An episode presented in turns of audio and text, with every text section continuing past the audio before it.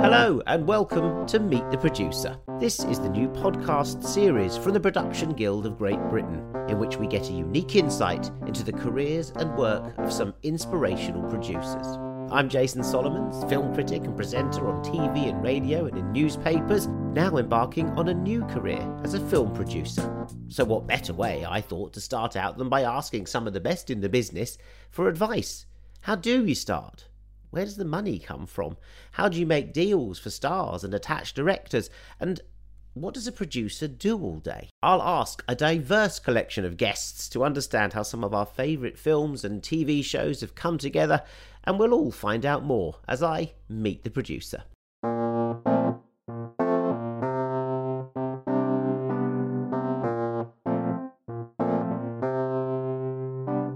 My first guest on the series is award winning TV maestro Jed Mercurio, a creator who, in over 20 years as a producer, writer, and director, has developed his own brand of cliff-hanging entertainment drama that's kept British and international viewers hooked to shows including Cardiac Arrest, Bodies, Bodyguard, and, of course, Line of Duty. A former hospital doctor and an Air Force officer, Jed's now one of the biggest names in world television and now runs with Hat Trick Productions his own production company, HTM Television, making even more hit shows including Trigger Point, Bloodlands, and the BAFTA nominated Stephen. And if not exactly making him the subject of one of his own famous interrogation scenes, it's from where I at least got to meet the producer. Yeah, I'm in the office. I'm uh, at the Hat Trick offices in Camden and that's uh, so you work for them or you you produce with them how does it work that relationship so my, my production company is part of the hat trick group so HTM Television is co-owned with with Hat Trick. So this this is the, the company office. So we have access to all the Hat Trick infrastructure, which is great because they're one of the, the biggest indies around and very yeah. successful. When, when so. did you when did you sort of become part of their their sort of structure? Well, actually, the, the, the company was conceived as being part of the structure because Jimmy Mulville, who's the managing director of Hat Trick, and I have known each other ever since I did Bodies, which was for Hat Trick. So that's going back about 15 years. And we were just talking about, you know, the, the drama landscape, um, developing a drama slate. And I was saying I was beginning to feel that I wanted to be involved in projects that I wasn't necessarily writing that, that I was working with other writers and developing new talent and finding new voices. So um, it kind of came out of that. So we found a structure that worked, which was uh, that that Hat Trick would um, umbrella uh, this this new this new joint venture between me and, and Jimmy and Hat Trick. And is that, has that been a help? If you'd sort of said, "Oh, thanks, Hat Trick, for doing bodies, and we had a great time," but you'd gone off and set up your own independent Mercurio Productions, would you have sort of lacked that certain expertise and structure? And how helpful has it been, sort of being a being part of a of a, of a wider production company? Oh, it's hugely helpful. I, I think one of the, the most daunting things for, for indie startups, indie startups, is the the legal slash business affairs mm. side of things because often the people who start indies have good editorial instincts. They they have good creative experience. But what they haven't been doing are other things that, that they had other people do when they were part of broadcasters or part, part of big indies. Um, the contractual side of things the, the office admin side of things. So the fact that there's an existing infrastructure of, of lba support at Hat Trick meant that HTM could just plug straight into that. So the creative and editorial leadership of HTM comes from the creative team, mm. but we benefit hugely from the um, the, the business strengths of of Hat Trick. So you were quite quick to kind of go, thanks very much. Yes, please help me because I, you know, I, have obviously can write a, a, a, series and I've got a load of ideas for a load of other stuff. But in terms of how you get a production company going, you you didn't really know what you, you were doing. It's also the fact that I didn't want to do it, right? Because you had again, other things to you, do. Yeah. Yeah. Again, I think if you look at indie startups, a lot of the time the the the key creatives want to be spared having that interfering with their workload and and so that they've got as much bandwidth as possible for the editorial side of, of independent production. Mm. So when I originally thought that I might be attracted to the idea of setting up an indie, I talked to some indies, some existing indies that were much larger, uh, and just floated the idea of how it might work for me to to benefit from from their experience and their existing setups and they all sort of said, "Look, team up with someone who's got that infrastructure. Otherwise, you will get, you know, bogged down in." in no, I, no, I think it, uh, more in the sense that I was proposing to them. Oh, yeah. The arrangement that I've got here at Hat Trick. So it was a case of of putting that forward and floating that idea as a proposal and um, gauging the response and the the the, uh, the the most appropriate response for the needs of the company came from Hat Trick. What? When did you realise that you that there was more to TV life, more to your life than than writing? I mean, I know you, you've been a doctor as well, a, a medic, so you've done that, and you've been in, uh, you know, you've been, been in the services as well. So there's a lot of realizations along your personal path, Jed. But obviously, when you made Bodies and it was a hit thing, you what made you think? I think I could do producing as well rather than sticking to writing or going to just directing. Well, that actually happened when I did Bodies, which was um, going back to about 2004, 2005, because my, my first step beyond writing was to direct. I was always much more interested in, in directing as the next step for me. And so when Bodies was conceived originally as, as a, a two or three parter, I was going to direct it. But then when the commission expanded to a bigger series and a, and a returnable series, it was actually Gareth Neame at, at the BBC, who was our executive, um, who suggested that I move over to a producing role so that I could have a, um, a kind of overview of the series and not be bogged down in directing a few episodes um, and then other people would be taking editorial responsibility for the other episodes. So that that was where the idea first came mm. from. And did, then, did you know what he meant when he said producing? What did you? Because when I thought I, that, I, mean, I didn't I, know what, what, it was. I'd been on set a lot, you know, the, from the the first series I, I, did, I was the medical advisor on set. So I really understood how a set worked and I understood the roles of directors and producers and, and heads of department. So that was a huge advantage. And obviously, then when you start directing, which i had done on the Grimleys, you, are really plugged into the, the, the production hierarchy then. So I kind of knew from the viewpoint of a writer slash director what I wanted from a producer. So I kind of fulfilled that role um, on bodies, and it's also just about gaining experience. You know, you you try and improve your your skills, you try and increase your experience, and eventually, if, if you if you do that, and you're a, a, a writer like me who, creates his own series, then you become a showrunner, and and that was something that really by the end of Bodies, um, I I felt equipped to do. And now you are. Would you call yourself a showrunner for Line of yeah. Duty, for example? Yeah. You're oh yeah, no, I, I'd say I like I'm a true showrunner in in the sense that I'm, I am a, a producer. I'm I'm part of all the production discussions as as well as being the writer. I, I, think that the word showrunner in the UK has become quite an ambiguous term, which is ironic because it was introduced in the US to remove ambiguity and, and define who the creative leader of a project was. Over here, people are called showrunners who are lead writers who have no real involvement in production decisions. So obviously they, they may go on and, and become more involved in production, but I've ever since Bodies, I've been very involved in the production side of the projects that I've been part of. So that's including casting and including you know the the, the guest, you know, casting your your your guest baddie in each in each series of uh, of. Of course, yeah. I mean, cast casting is is an important aspect of any production, but also that then comes from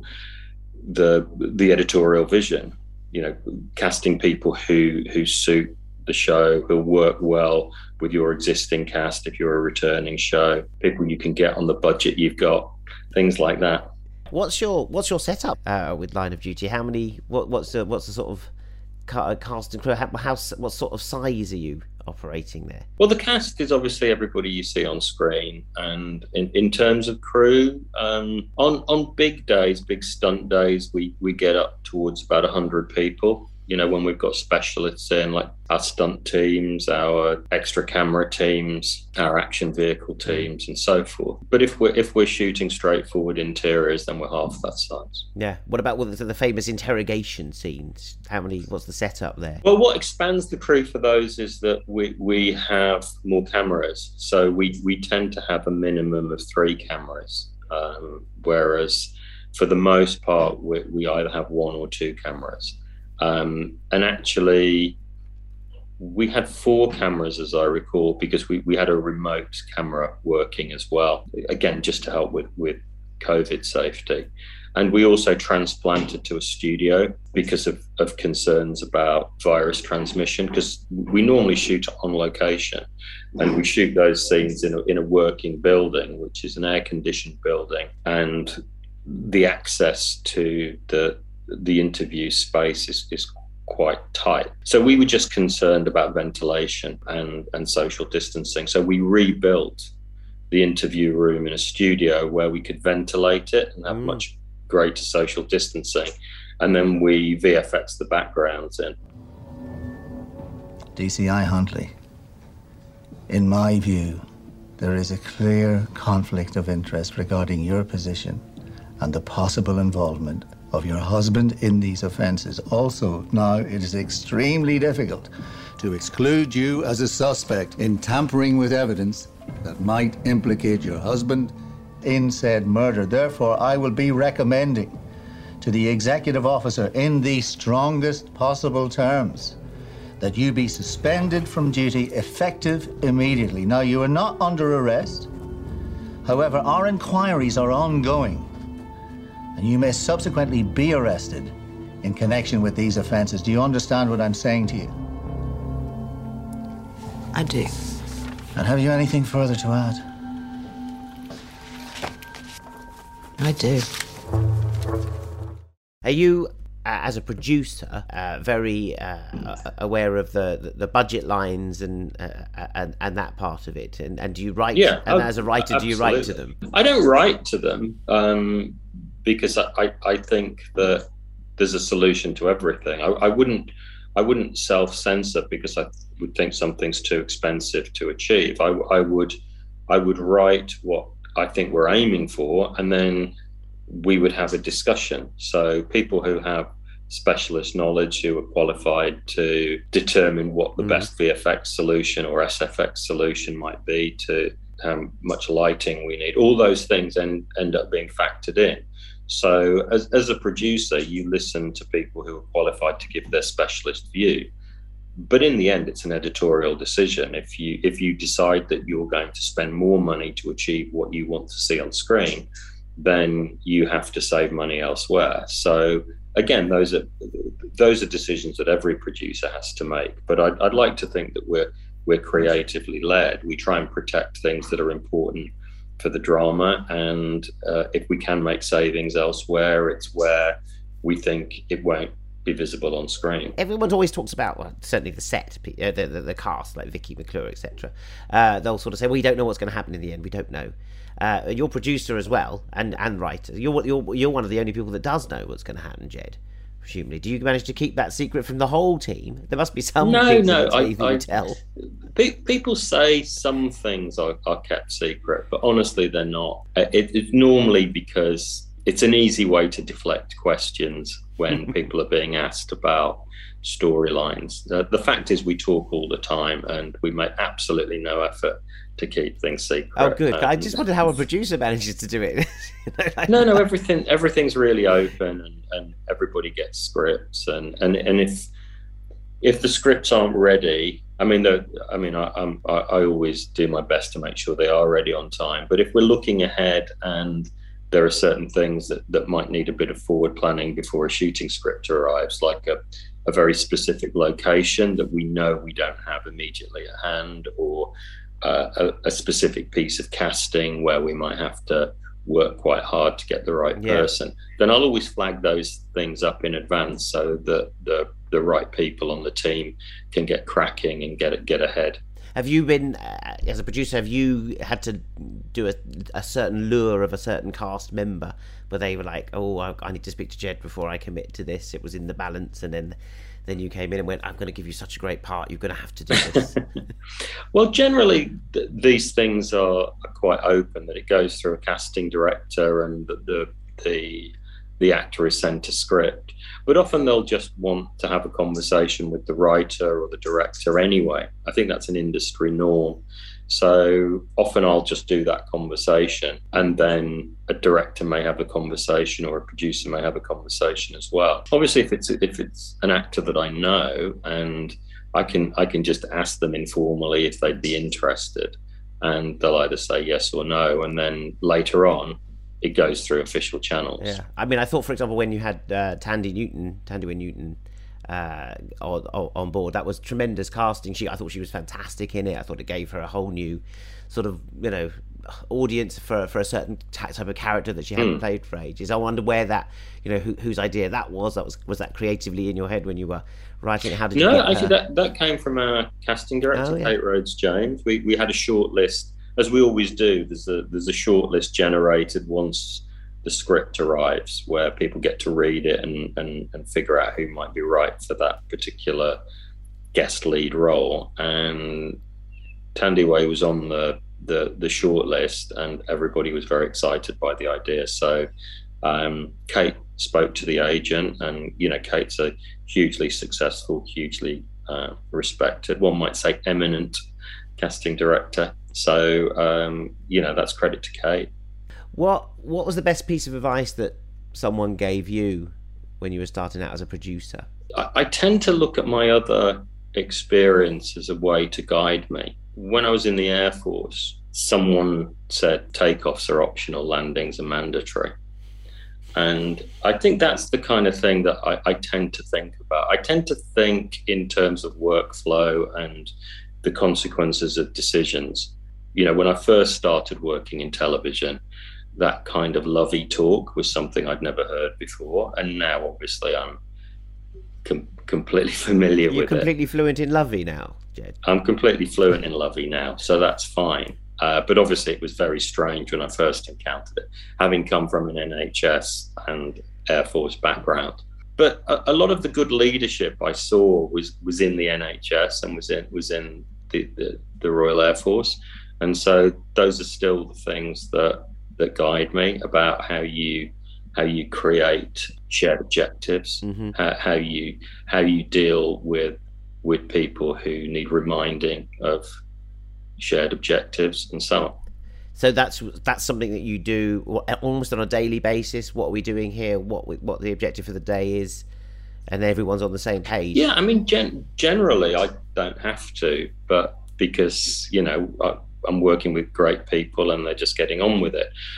But occasionally things arise, on set, where there's a question mark over what what the meaning of the scene is, or it's even down to you know a line of dialogue or a specific action, and then it's just a conversation. One of one of the things I was surprised and and at times frustrated about early in my career is how a lot of those conversations used to exclude the writer uh, when the writer might be the best person to inject a bit of information into that discussion that would, would unlock the problem.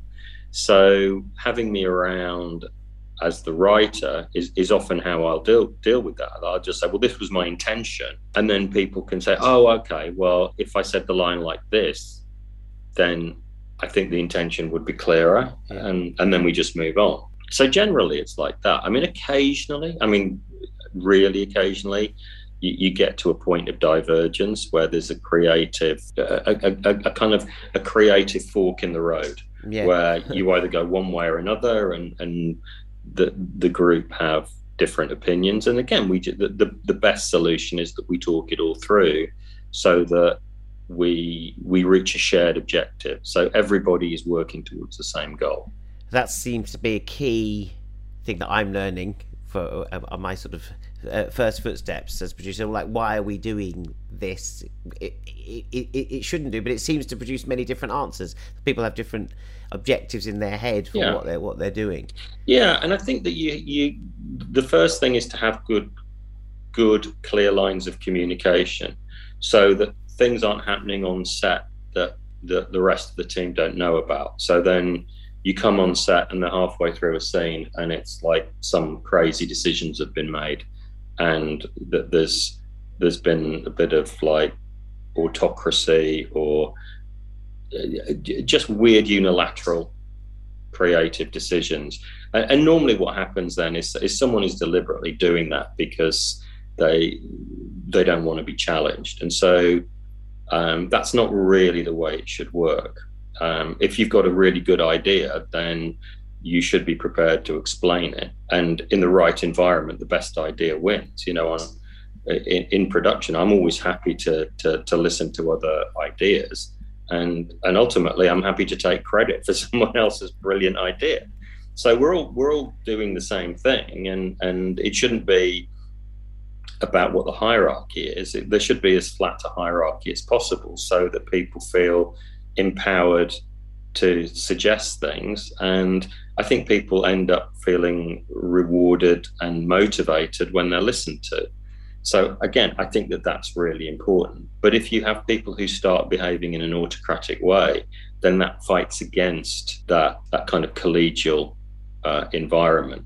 And, and it just creates division. Then, then people end up taking divergent positions. So I, I try to, to keep communication open and I try to create create a, a, meritocratic environment where it doesn't matter who's saying it, it's it's what the idea is that that is listened to.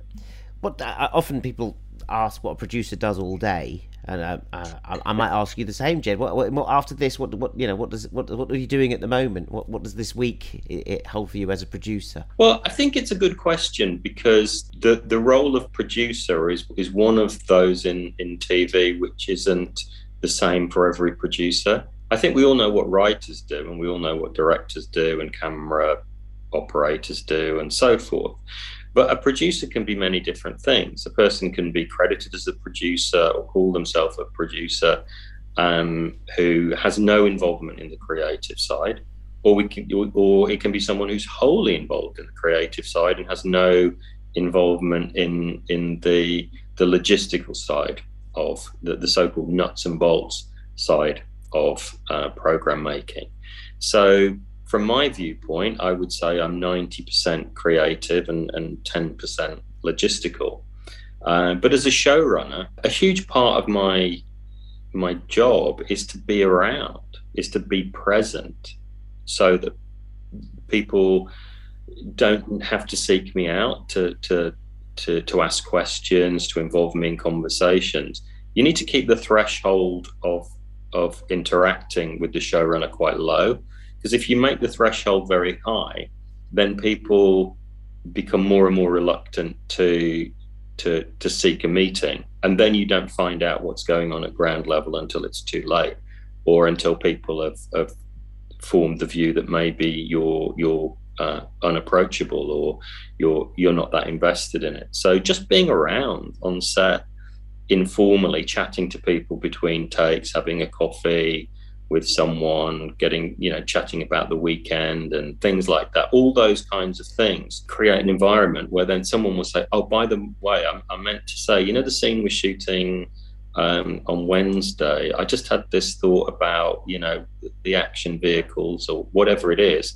And, and then you end up having a really productive mm-hmm. conversation about making the show.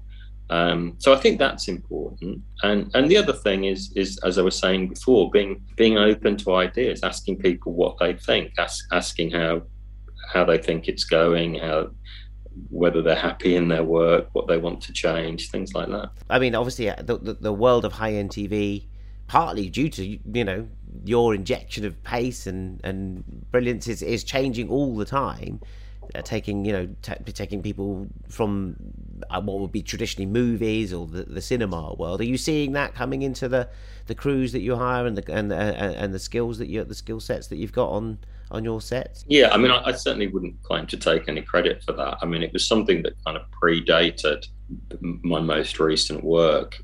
I think it's the technology you know, the camera technology and VFX technology is, is uh, have both improved massively and become affordable on on a TV budget. I mean, if you look at cinema films from the 60s and 70s, you, the, the, technically many of the great ones look as good as anything that, that could be shot today, with the exception of visual effects. Whereas you look at old telly and it looks rubbish, particularly old British telly. The quality of the stock, the, the, the lighting, all of those things give a very dated look. And, and also, you know, the limitations of coverage. It seemed like everything was shot like it was a play. So you had some of the action shows that, that that tried to do really good stunts, and many of them did some really really great work. But there was a hell, hell of a lot of drama that that if you looked at now would would look extremely dated. So I, I think what's happened is that there's been a real catch up in recent years. Yeah. So the amount of coverage you get, the which is is a huge change you know, because you're not shooting on film.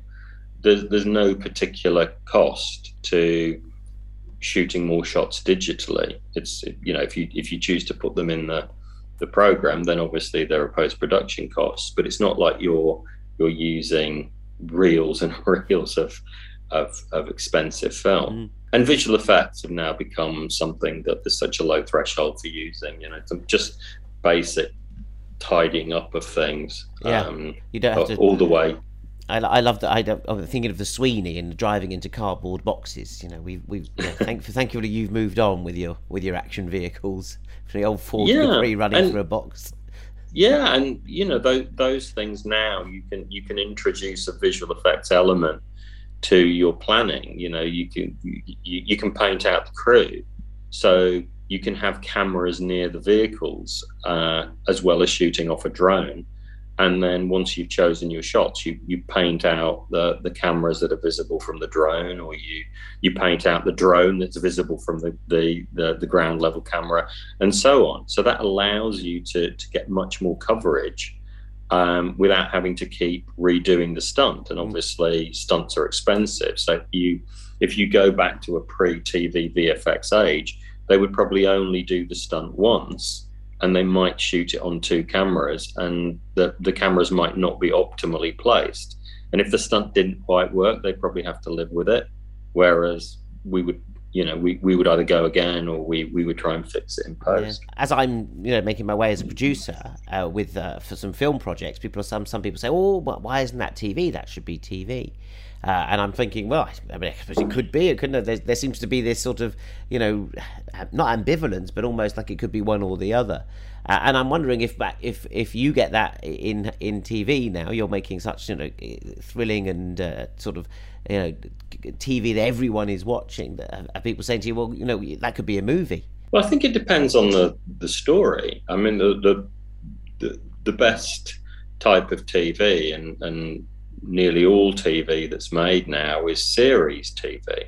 The, the, the TV single is something that has kind of dwindled away. You know, it used to be that you would have so-called TV movies or or plays for today, TV plays.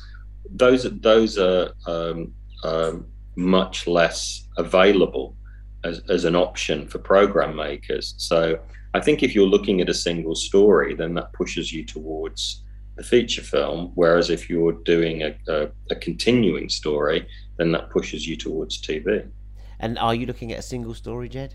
Going to see a Jed Mercurio movie? I don't know. I mean, I, I don't really have any involvement in, in the movie industry. I'm I'm much more plugged into TV and and as we were saying before, I think the kinds of things you can achieve on TV now, just in terms of production values, make TV uh, incredibly attractive. And I think we are seeing more and more people who are who are kind of movie talents migrating to TV because the opportunities are there to to tell the sort of medium budget stories. I think that you know there are there are a lot of kind of multiplex type movies that that have a particular tone and style, and then the that sort of middle budget, more kind of sophisticated complex type movie is, is less is less easy to, to fund now. Yeah. What um, uh, what's the budget for a, a, a, series of Line of Duty? I don't think the BBC allows me to say. No, I'm not sure. I don't know if I did. I didn't mean to ask if you're not allowed to say it, but I thought maybe it might be common knowledge what the. Uh,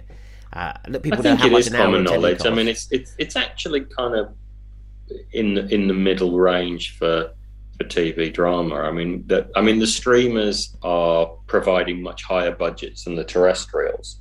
So, because it's a terrestrial show, it's it's nowhere near the kinds of budgets that that you would get for um, a, a, um, a, streamer drama, for example. Mm. Does that make you think, right? where am I going to get these these budgets from? Or you work to you just work to what you've got, or do you think you've got a certain groove on that you know? You know, if I write to this, then you know we, we can get it all done in a certain. Way. It way. always ends up being a negotiation. You know, you, you if, if you've got a project and you you you look at it realistically and how much it would cost to make, if it's beyond the reach of a terrestrial, then it won't get made. So if you offer it to a streamer, they they may want to make it. They may may say no. So a lot of the decisions that are made about commissioning relate to money just as much as they do to the creative side. You know, Tony Garnett, who um, was my first exec on on way back on cardiac arrest, he was very clear that the reason the cardiac arrest got made was because it was so cheap that the BBC were prepared to take a chance on an untried writer, an unknown cast, and and quite um, a, a, a, kind of dark and revisionist vision of the um, the medical drama. Um, so if if your project is cheap, then people will take risks, and you, you, you may get it made. If it's expensive, then people take longer and think harder about whether they want to commission it or well, you did well then. It was, you know, uh, probably by, I don't know if it was just by luck, it happened to be your first thing that you knew, you know, that perhaps you, you wrote cheaply because that was all you knew to write or. Um... No, I, I, I, wasn't aware of that. And, ah. and, it was just the fact that when the, the, the production was um, commissioned, then that there were all kinds of ways to keep the cost down. That there, there, there was no high profile cast. Um, it was all shot as interiors. There were there were virtually no exteriors. Um, it was shot very fast. It was shot on on Digibeta. It was the first primetime drama to be shot on Digibeta. So um, the the the cost of that were, were, much lower than shooting on film, and so on. It was it, it ended up being something that that came in at like you know down nearly as low as half the price of of a regular primetime drama. There we go. We'll have two of them. yeah. Well, it meant that they could have yeah. two of them, so they could they they could they could fill some other slots with, with the money left over. That's why the, the show got made. What was the telly you grew up watching, Jed? I tended to watch more American stuff than British stuff. Um, I, I kind of like those long running American shows. Like, you know, first thing I was really into was Star Trek, and then, um, you know, the, the, the cop shows, detective shows, and then really got into Hill Street Blues and those those kind of more sophisticated 80s American mm-hmm. shows um, like Hill Street and St Elsewhere and things like that. And then then I kind of stopped watching TV. I went to university and I didn't really watch much TV from that point. Is that because um, you were um, watching movies or because you were making? Yeah, going to going to the movies and just you know when you're a student, you tend to you know be out and and not sitting in front of the telly with your mum and dad. you hope so, definitely. Yeah. but Hill Street Blues, yeah, and elsewhere uh, gripped me as well. Uh, Jed Mercurio, fantastic talking to you, finding out, you know, absolutely uh, life on set and and in the office as well. You know, life for a producer is in both in both spaces. I think we're finding out. Uh, thanks so much for joining us. Thrilling. Uh, more line of duty? Is that am I allowed to know? Is that is that a secret? Is there is more? There's there's been no decision. No, oh, okay. Sorry, I just I just thought I'd like to ask. so, that, but we have got more Jed Mercurio coming uh, coming up with Bloodland and the secret one in Glasgow, which I'm looking forward to finding more out about. Thank you. All Thanks, right, Jason. Cheers. Jed Mercurio there. What an extraordinary career path and what an amazing output. What did I learn from meeting the producer Jed Mercurio? I think keeping a calm and analytical head seems key, taking each stage of production as it comes, and, and listening to all the talents and contributors on set to inform your decisions. I know some of that might seem obvious in terms of leading a team, perhaps, but it also seems clear to me that these are exactly some of the things most easily forgotten in the heat of the moment, in the heat of production. Huge thanks then to Jed Mercurio. Do join me for the next episode of the Production Guild of Great Britain's Meet the Producer series, when I'll be talking to the Bromantics, Stefan de Bart and Ward Trauman, about their first moves into the world of independent British film production. But before you go, you need to know this. The Production Guild of Great Britain is the UK's leading membership organisation for those working in film and TV drama production. It represents professionals working in a range of fields, including production, assistant directing, accounts, location management, VFX, and post production. It provides members with industry advice, training, networking, and seminars, and now a podcast. And its availability service provides information on members' availability for work to heads of departments seeking crew for UK and international film and TV productions. Find out more at www.productionguild.com. And incidentally, that's just one of the places you can find this Meet the Producer podcast. See you soon.